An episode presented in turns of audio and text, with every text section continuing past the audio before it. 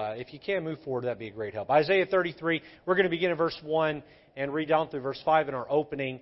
And I, I anticipate this taking us at least two weeks. There's a lot in this chapter, and Isaiah 33 is tied to a story back in 2 Kings. And so we're going to be flipping back and forth between 2 Kings and Isaiah 33 throughout the passage, reading chunks of Scripture out of 2 Kings. Let me just say to you, most of you are here on Wednesday evenings on a regular basis, but let me just remind all of us, this is a Bible study. Okay, this is where we dive below the surface a little bit more than just a surface uh, message. We're, we're diving deep. And so never get bored with the Bible. Come on Wednesday evening expecting to dive deep, uh, to maybe try to understand some deeper things and grow in your knowledge. And so get your Bibles out, get, get ready to use them, follow along with me tonight, and you'll enjoy the experience that much more. Let's stand if we can for the reading of God's Word, those that are able to do so. Isaiah 33, verse 1 down through verse number 5 says, Woe to thee that spoilest, and thou wast not spoiled, and dealest treacherously, and they dealt not treacherously with thee. Uh, when, thou, uh, when thou shalt cease to spoil, uh, thou shalt be spoiled. And when thou shalt make an end to deal treacherously, they shall deal treacherously with thee. O Lord, be gracious unto us. We have waited for thee. Be thou their aim, their arm every morning, our salvation also in the time of trouble. At the noise of the tumult, uh, the people fled. At the lifting up of thyself, uh, the nations were scattered, and your spoil shall be gathered like the gathering of the caterpillar, as the running to and fro of locusts shall he run upon them. Look at verse 5. The Lord is exalted, for he dwelleth on high. He, uh, he hath filled Zion with judgment and righteousness. Now, this passage is historically dealing with the Assyrians when they tried to invade Jerusalem under King Hezekiah's rule. And God would bring about a mighty victory, an awesome victory for the Jews, for the Israelites, uh, in this place, in this time. And these verses will begin to make sense as we connect them like Legos into the story back in 2 Kings chapter 19 and 20. And we're going to do that this evening. I, I, I do want to say I believe there is also a secondary prophecy going on here as well, and that has to deal with the Antichrist and the end times. That one's a little more read in. Um, I think the, the, the primary interpretation is Hezekiah and Sennacherib and Assyria, but I think a secondary interpretation or understanding could be that of the end times. We are not going to tackle the end times angle on this tonight. Um, encourage you to do that study on your own. It's, it is an interesting study, but we are going to be looking specifically at the uh, attack, how this is attached to 2 Kings 19 and the history there.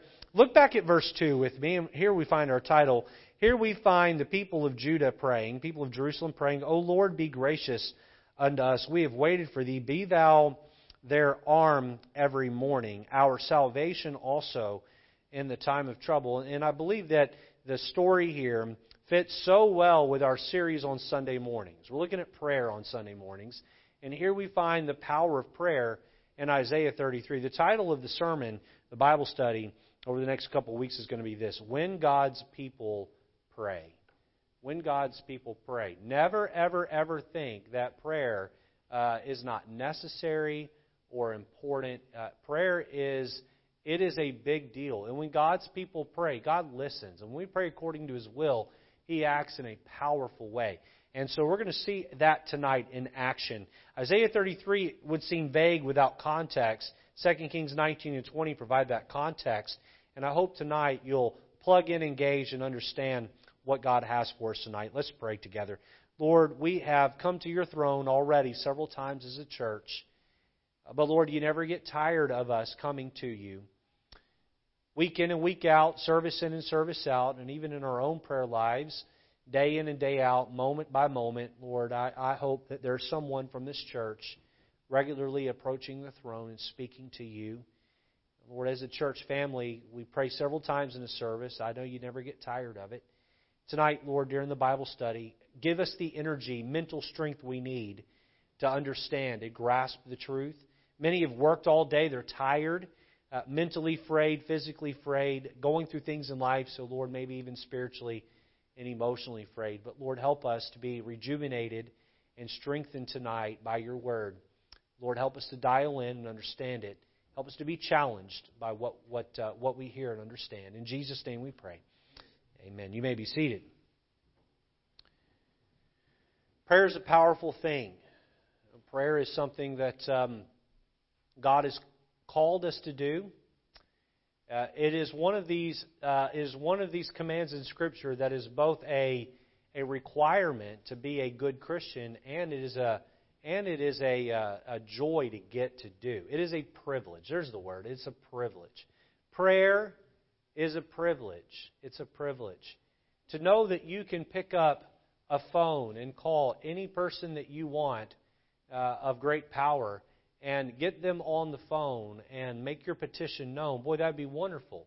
To be able to call the richest of rich people on planet Earth or to call the most powerful politicians on earth and voice your political opinion and, and, and have sway, voice your economic opinion and have sway. Boy, that'd be neat. That'd be great to have that power and that understanding and that ability. But uh, we have an even greater opportunity and privilege, and that is to bypass any king or president, prime minister, to bypass any uh, a person wielding power through money. We can bypass all of that and go to the man who owns all the wealth in the world, go, uh, go to the God that owns all the wealth in the world, and go to the God who is overseer and in charge of every political power in the world. We have a God who knows everything, can do everything, and yet has an open ear and an open invitation to us to go to Him anytime we want. And I've got to tell you, uh, and I'll share some of this, I'm sure, in the next couple of Sunday mornings.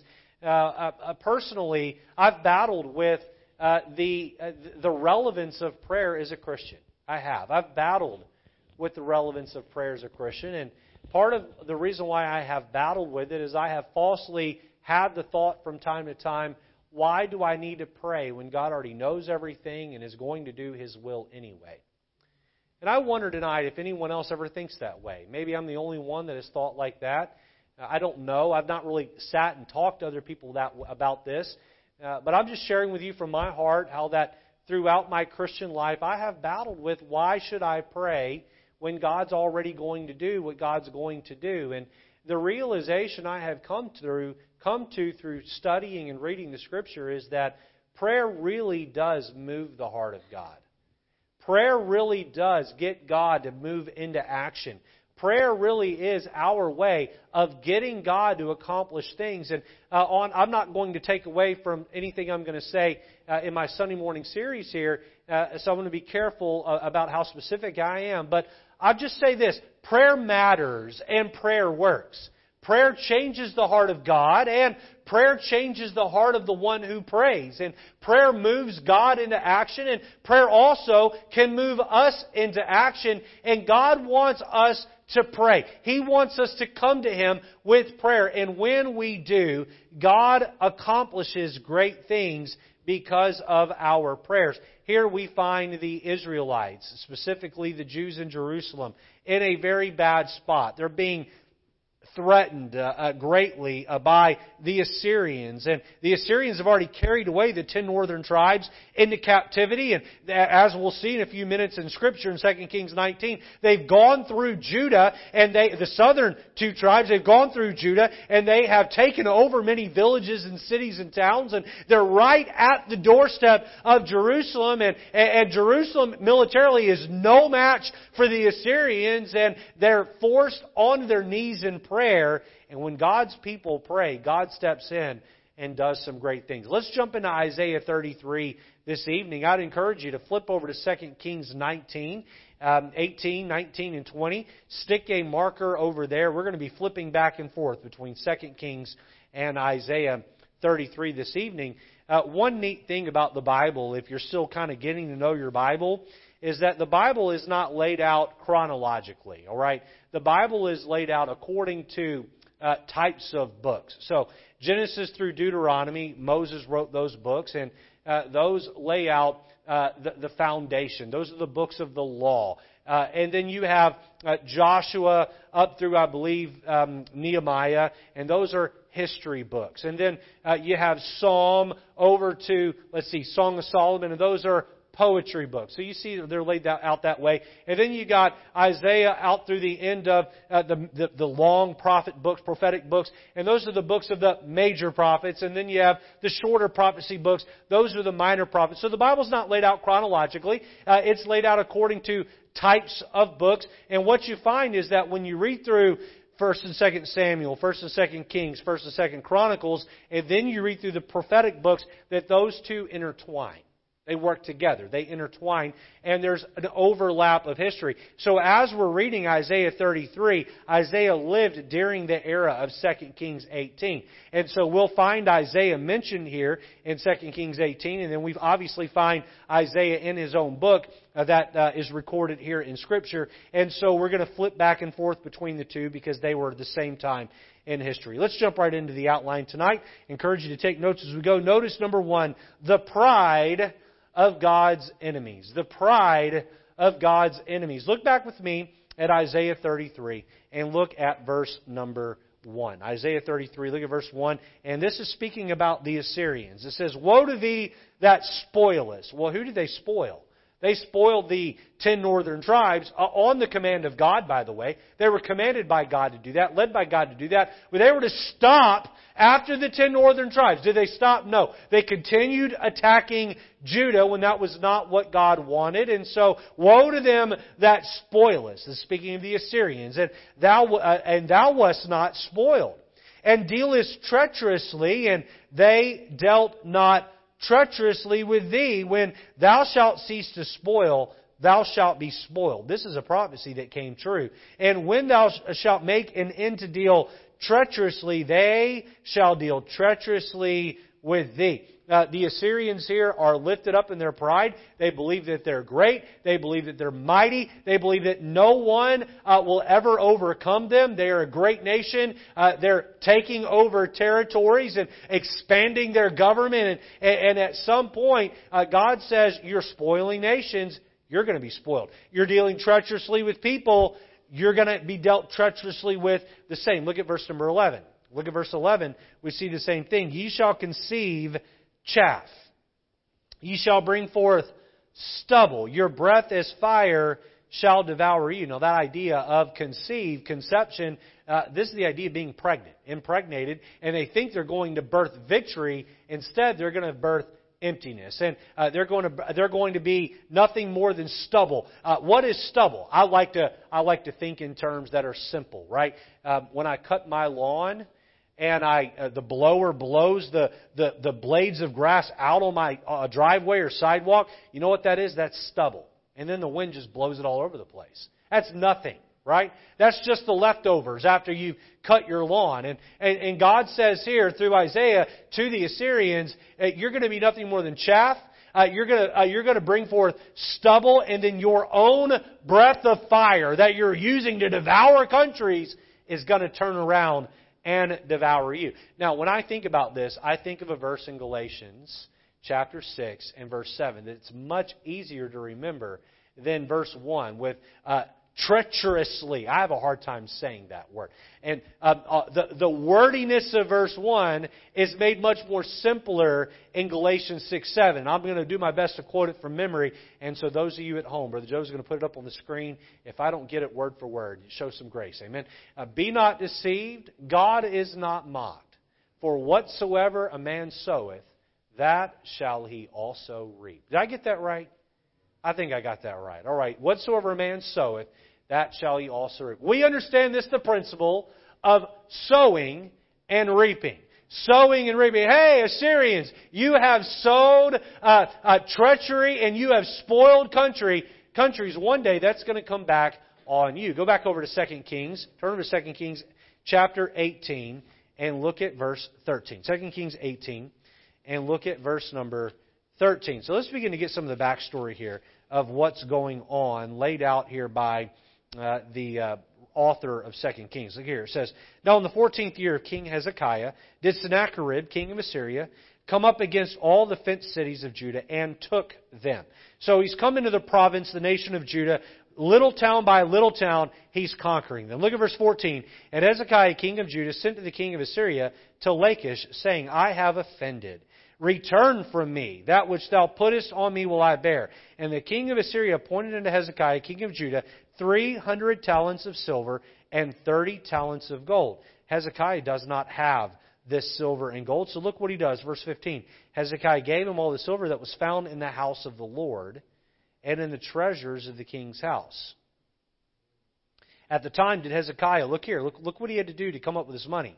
Cut off the gold from the doors of the temple of the Lord and from the pillars which Hezekiah the king of Judah had overlaid, and gave it to the king of Assyria. What in the world? He's uh, Sennacherib, the king of Assyria, is pressing through. Cities are folding in Judah one at a time, and uh, uh, Hezekiah is. I mean, he's trembling, right? He's scared. He's afraid, and so uh, he says to Sennacherib, "Listen, uh, I'm sorry we've offended you. What do we need you to do to get you off our back, to get you to go home?" And Sennacherib lays out some expensive price of silver and gold. And he goes into his own uh, treasury and he takes all of that he has and it's still not enough. So then he goes into the house of the Lord and he takes God's money out of the temple and it's still not enough. So then he begins to cut gold off of the posts of the temple in order to pay Sennacherib to get him to go, go home and leave him alone. This is a problem. This is a problem. And so I want you to begin to understand the problem. Now, look down at verse number 28 of chapter 18.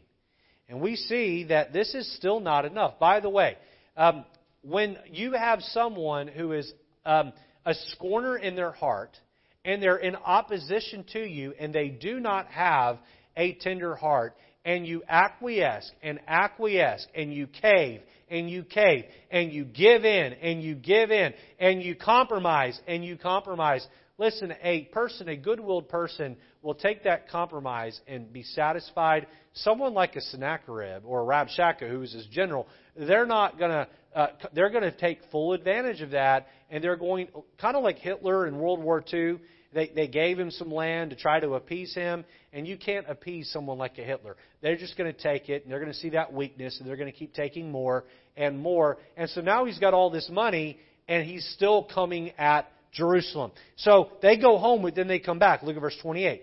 Then Rabshakeh, this is the general for uh, Sennacherib. Rabshakeh stood and cried with a loud voice in the Jews' language. So he's speaking in Hebrew and spake, saying, Hear the word of the great king, the king of Assyria.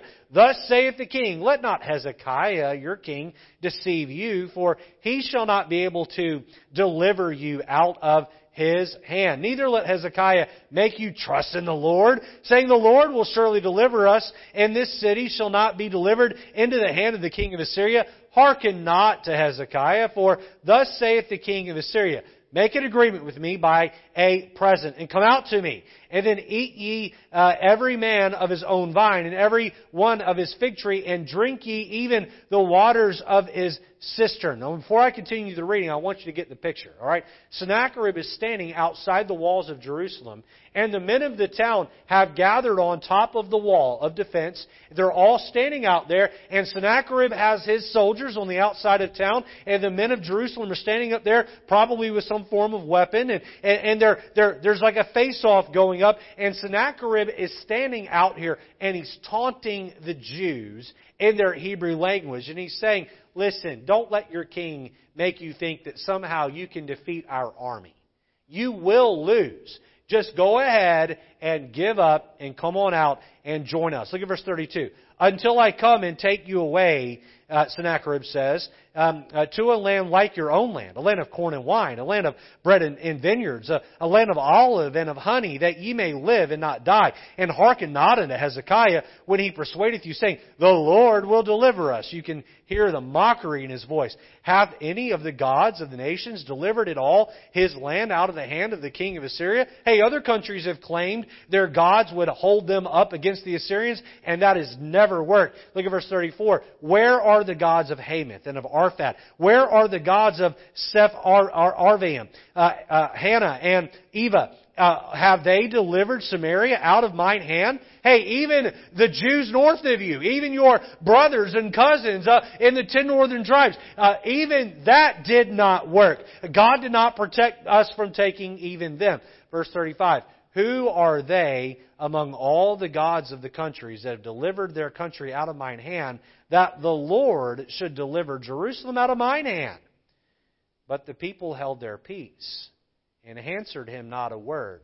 For the king's commandment was saying, Answer him not. Can you see the pride of the Assyrians? Can you see Sennacherib standing outside of Jerusalem, taunting and, and bragging and saying, don't think that Jehovah is going to defend, uh, uh, defend you against us. Because all these other nations have fallen, and the gods they worship did not deliver, and your God will not deliver either. This is not going to work. Just go ahead and surrender. Come on out and let this be done. We see the pride of God's enemies. And you know, the pride of God's enemies caused them to taunt, uh, caused them to make threats, and caused them to make an, an aggressive advance against them. Notice number two, the prayer of God's people. The prayer of God's people. Go back to Isaiah 33, our, our text um, this evening, and look with me at verse number 2.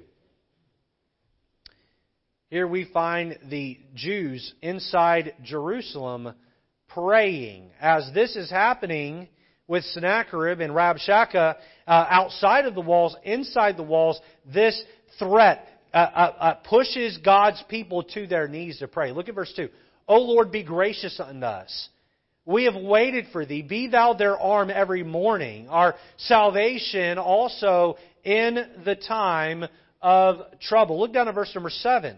Look down at verse 7. It says, Behold, their valiant ones shall cry without. The ambassadors of peace shall weep bitterly. The highways lie waste. The wayfaring man, or the traveling man ceaseth. He hath broken the covenant. He hath despised the cities. He regardeth no man. The earth mourneth and languisheth. Uh, Lebanon is ashamed and hewn down. Sharon is like a wilderness, and Bashan and Carmel shake off their fruits. What's going on here? What's going on here? The ambassadors of Judah that had been outside of the walls of Jerusalem, the other governors are now running into Jerusalem and they're mourning and they're weeping and they're grieving. Why? Why are they so upset? They're upset because Sennacherib has taken one town out at a time. He's breathing down the necks of those in Jerusalem. He's already conquered much of Judah and now there is weeping and mourning and remorse and regret and prayer being lifted up to uh, the God of heaven on behalf of, of Jerusalem and its threat. Go back to 2 Kings and look with me at chapter 19 and let's see how verses 2 and 7 and 9 play in context of this story. Look at chapter 19 and uh, look at verse 1. 2 Kings 19 verse 1 and let's read down through verse number 5. The Bible says, And it came to pass when King Hezekiah heard it, that he rent his clothes and covered himself with sackcloth and went into the house of the Lord. And he sent Eliakim, which was over the household, and Shebna the scribe, and the elders of the priests covered with sackcloth, to Isaiah the prophet, the son of Amoz. This is the same Isaiah that we're studying uh, over a, a few books to the right. And they said unto him, Thus saith Hezekiah, This day is a day of trouble and of rebuke and blasphemy. For the children are come to the birth, and there is not strength to bring forth. It may be the Lord thy God will hear all the words of Rabshakeh, whom the king of Assyria, his master, hath sent to reproach the living God, and will reprove the words which the Lord thy God hath heard. Wherefore, lift up thy prayer for the remnant that are left. So the servant of King Hezekiah came to Isaiah. So uh, Hezekiah is instructing the servants what to tell Isaiah. He's saying, hey, hey, preacher, hey, prophet, it's time for you to get on your knees and call out to our God on our behalf. It's time for you to pray because our city is about to fall. Our city is about to be destroyed. Look down at verse 14. We see it wasn't only Isaiah that was called upon to pray. Look at verse 14. And Hezekiah received the letter at the hand of the messengers and read it. And Hezekiah went up into the house of the Lord and spread it before the Lord. And Hezekiah prayed before the Lord and said, O Lord God of Israel, which dwellest between the cherubims, thou art the God, even thou alone. Of all the kingdoms of the earth, thou hast made heaven and earth. Lord, bow down thine ear and hear. Open, Lord, thine eyes and see. And hear the words of Sennacherib, which have sent him to reproach the living God. Of a truth, Lord, the king of Assyria have destroyed um, uh, the nations and their lands, and have cast their gods into the fire. For they were no gods, but the work of men's hands, wood and stone. Therefore they have destroyed them. Now therefore, O Lord our God, I beg thee, I beseech thee, save thou us out of his hand, that all the kingdoms of the earth may know thou art the Lord God, even thou only. Now, one thing I know from being a student of the Bible is that when someone prays like this, God steps up every time and delivers. Every single time. When someone says, God, prove yourself that you are mighty, and that that army out there doesn't matter. We're humble before you, prove yourself. I can't find a time in Scripture God sits back and goes, Nah, I'm good.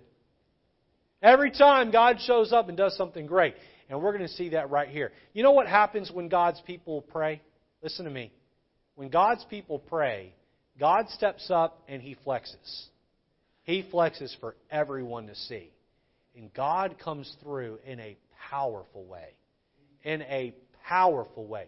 I don't know what it is that uh, you need God to do for you. Step up and pray. And pray by faith. Pray with your hand out, trusting God to deliver. Uh, pray with desire. Pray with fervency. Pray with importunity. Uh, pray in obedience and humility before God. Uh, pray with a heart that is single, singular in that prayer life and watch what God does. When God's people pray, powerful things happen. Now, let's see how this story unfolds. We know that Sennacherib is right outside the walls. We know that he is threatened. Uh, what happened after that? All right. Uh, by the way, the army outside the walls numbered in 185,000 people. 185,000 soldiers standing outside of Jerusalem. Jerusalem didn't have an army that came anywhere close to that. Uh, from a strict military standpoint, Israel didn't stand a chance, except for the fact that they had God on their side and so that's really all that you need to know. Uh, and, and, and by the way, they had God on their side, and as we see, they turned to God in prayer, and God made up the difference. So we see the pride, we see the prayer. Let's look at number three, the punishment, the punishment of God's enemies. So the pride of God's enemies, the prayer of God's people, the punishment of God's enemies. Go back to verse three in Isaiah chapter 33. Uh, verse 3 says, At the noise of the tumult, the people fled. Now take note of that, because that right there is going to tie back into our story in 2 Kings in just a moment. The noise of the tumult, the people fled. At the lifting up of thyself, the nations were scattered. And that's where you get the end time prophecy with that plural nations there. And your spoil shall be gathered like the gathering of the caterpillar at the running to and fro of locusts shall he run upon them. Okay, what is this noise of the tumult? Go back to 2 Kings 19.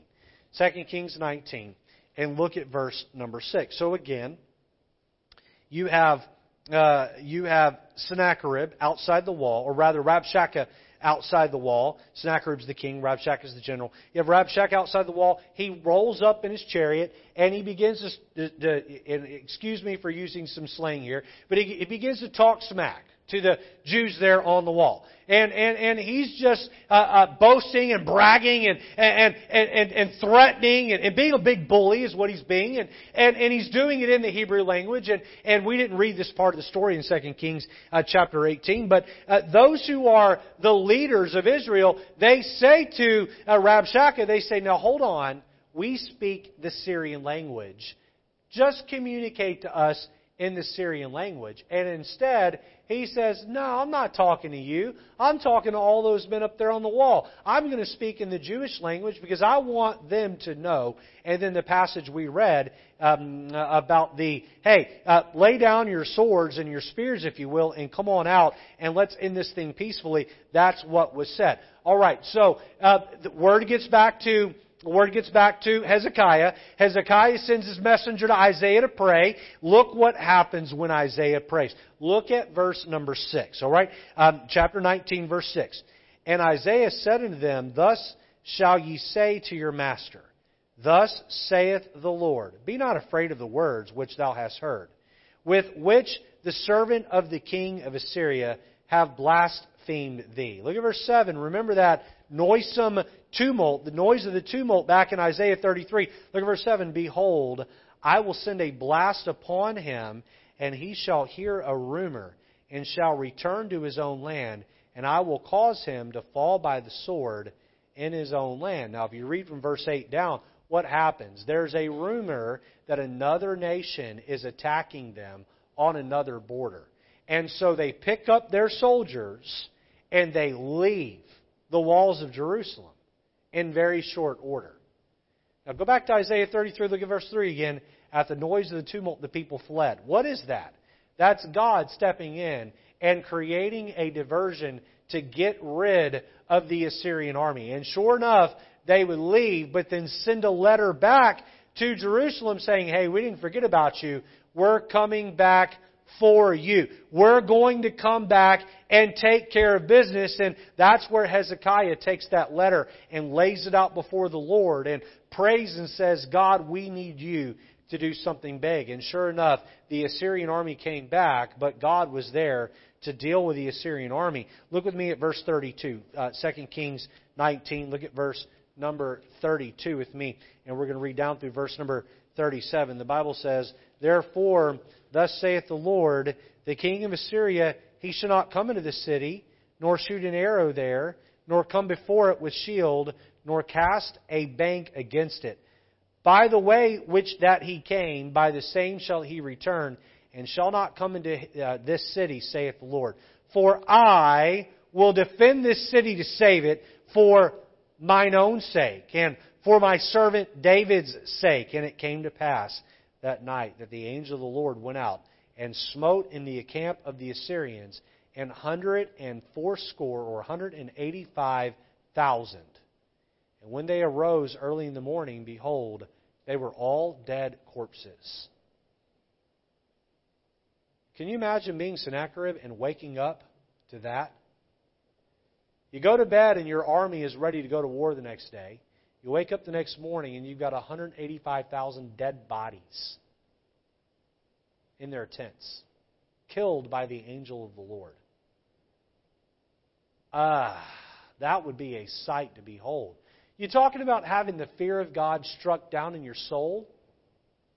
What do you think Sennacherib thought when he woke up to see crows flying around his dead men, picking at their bones? Look at verse 36. So Sennacherib, king of Assyria, departed and went and returned and dwelt at Nineveh. And it came to pass as he was worshipping in the house of Nis, uh, Nisroch, his god, that Ad, Adrammelech and uh, Sharezer, his sons, smote him with the sword. And they escaped into the land of Armenia.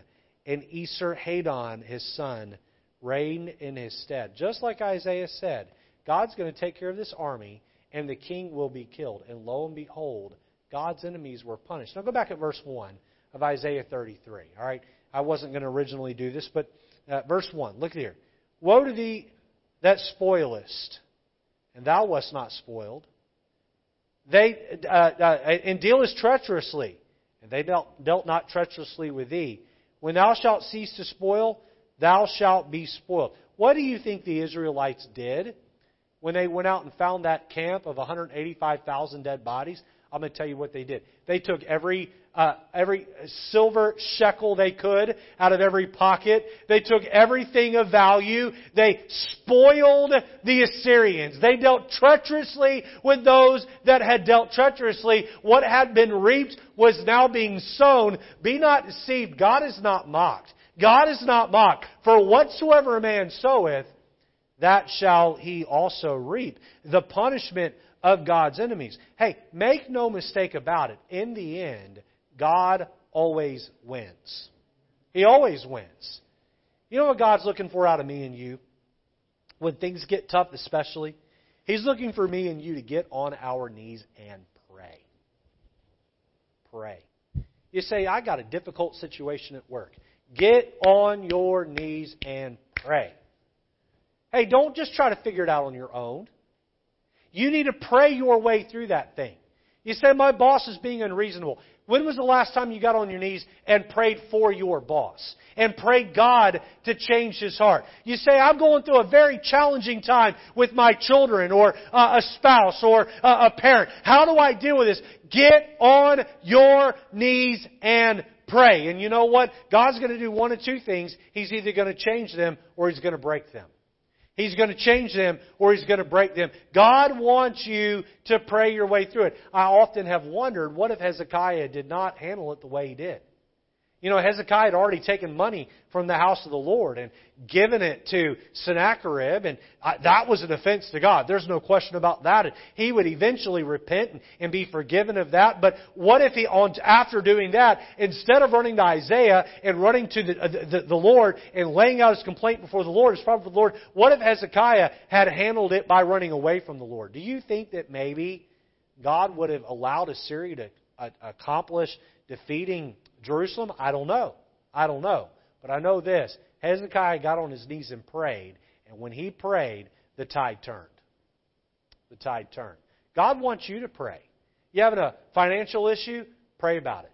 You're having a family issue? Pray about it. You're having a health issue? Pray about it. You're going through uh, uh, difficulties at work? Pray about it. Uh, you, you, you, you see uh, things in your own life that don't please the Lord and you can't seem to get victory over that. Pray about it. Pray about it.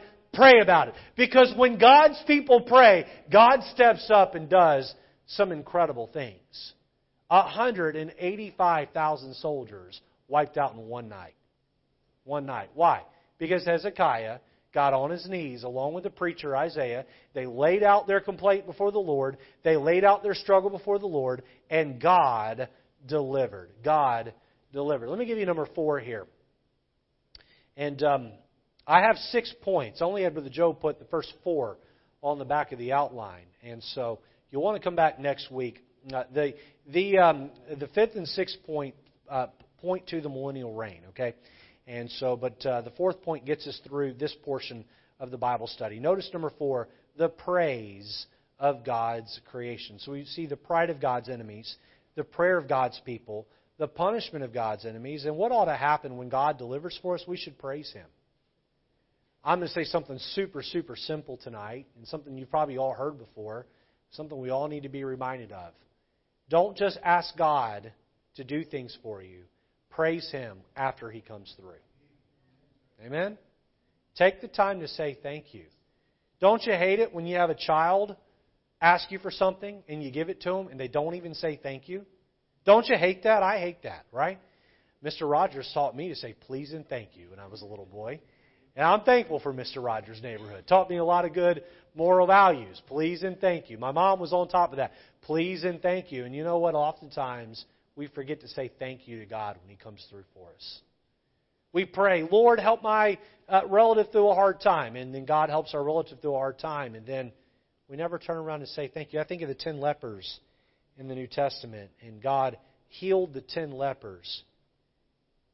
And they went and showed themselves to the high priest and were allowed back into a regular life routine. And after they were reinstated, only one came back to say thank you. Jesus looked at him and said, Where are the nine? Where are the nine? I don't want to be one of the where are the nine. I want to be that leopard that runs to Jesus and says, You just changed my life. Thank you. Thank you. You know what happened when God did this for the Israelites? When God did this for the Jews?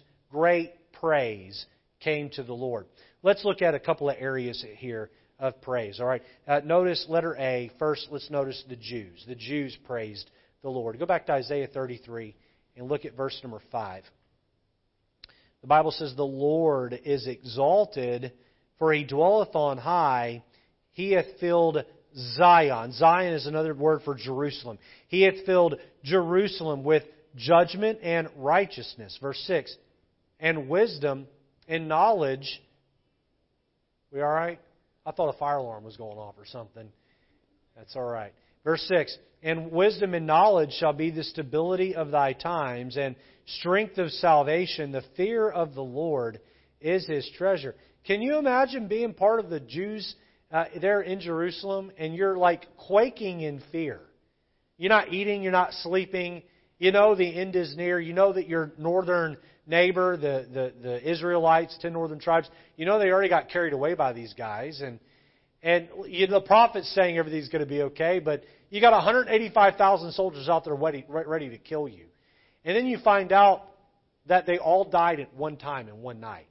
Can you imagine the praise the next day inside of Jerusalem? You imagine how the Jews felt about that? But it wasn't just the Jews that praised the Lord. Letter B, notice the Gentiles. The Gentiles. Look at verse 13. It says, Hear ye that are far off. That's speaking of the Gentile nation. What I have done. And ye that are near. That's speaking of the Jews. Acknowledge my might. Hey, the Gentiles need to pay attention and give homage, and the Jews need to take notice. Verse 14. The sinners, this is speaking of the Gentiles, the non believers, the non Jewish believers, the sinners in Zion are afraid. Fearfulness hath surprised the hypocrites. Who among us shall dwell with the devouring fire? Who among us shall dwell with everlasting burnings? Now, that's not speaking of hellfire, okay? That's speaking of how God is a God who consumes those who are wicked. When God steps up and flexes his muscles, can I tell you who smiles and celebrates and jumps up and down? Those who are on God's side. When God flexes his muscles, can I tell you who isn't jumping up and down for joy? Those who are in opposition to God. They're not so excited about that. The idea that God could do that to them and God could take that entire army out in one night and I'm living in opposition to that guy, oh, that doesn't make me feel so good. Turn over to 2 Kings chapter 19. Look at verse number 20. We're almost done. 2 Kings 19. And look at verse number 20. Let's read down through 25. The Bible says, Then Isaiah, the son of Amoz, sent to Hezekiah, saying, Thus saith the Lord God of Israel,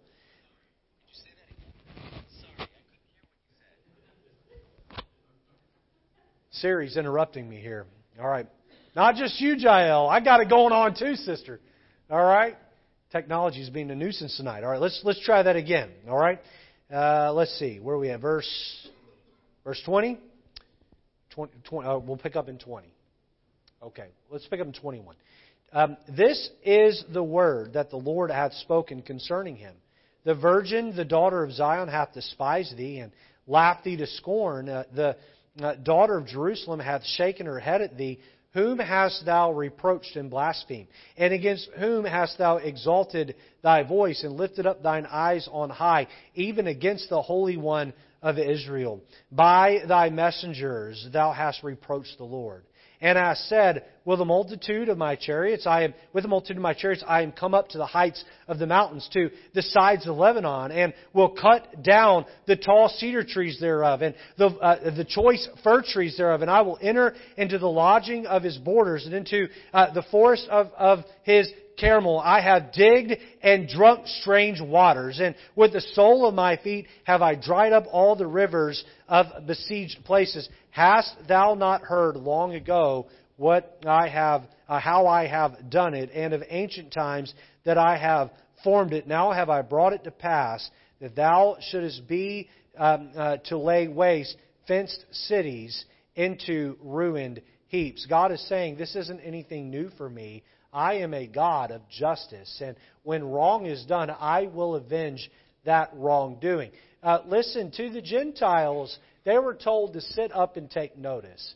You have a choice, Gentiles. You can convert to believing in Jehovah God, which would be equivalent to converting to Judaism, or you can continue to deny me and live underneath my wrath. Deuteronomy 4:24 and Hebrews 12:29 we find the same phrase. Our God is a consuming fire. Our God is a consuming fire. Hey, I don't know about you. I want to be on God's team. I want to be on God's side. I don't want to be God's enemy. Because God is a God of justice.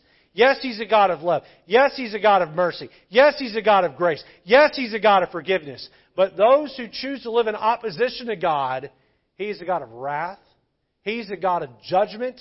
He is a God of a consuming fire that will completely destroy and consume those who choose to live antithetical to Him. And so tonight, my encouragement to you is be on God's side. Praise God when He comes through. Praise God when He punishes wrongdoing. Uh, and get on your knees and pray and trust that God will come through for you the way He did for Hezekiah and the Jews. So that's the Bible study tonight. We're going to finish out chapter 33 next week. We're going to talk about um, uh, from verse 15 down through the end of the chapter. We're going to talk about what it means when you are on God's team, uh, what comes about from that. Then we'll look at the, the, the landscape of Jerusalem, the geographical landscape of Jerusalem, uh, prophetically uh, in the end of chapter 33. Very fascinating. The landscape in Jerusalem is going to change. And we're going to talk about that out of both Zechariah and Isaiah 33 next week. I hope you'll be here for that.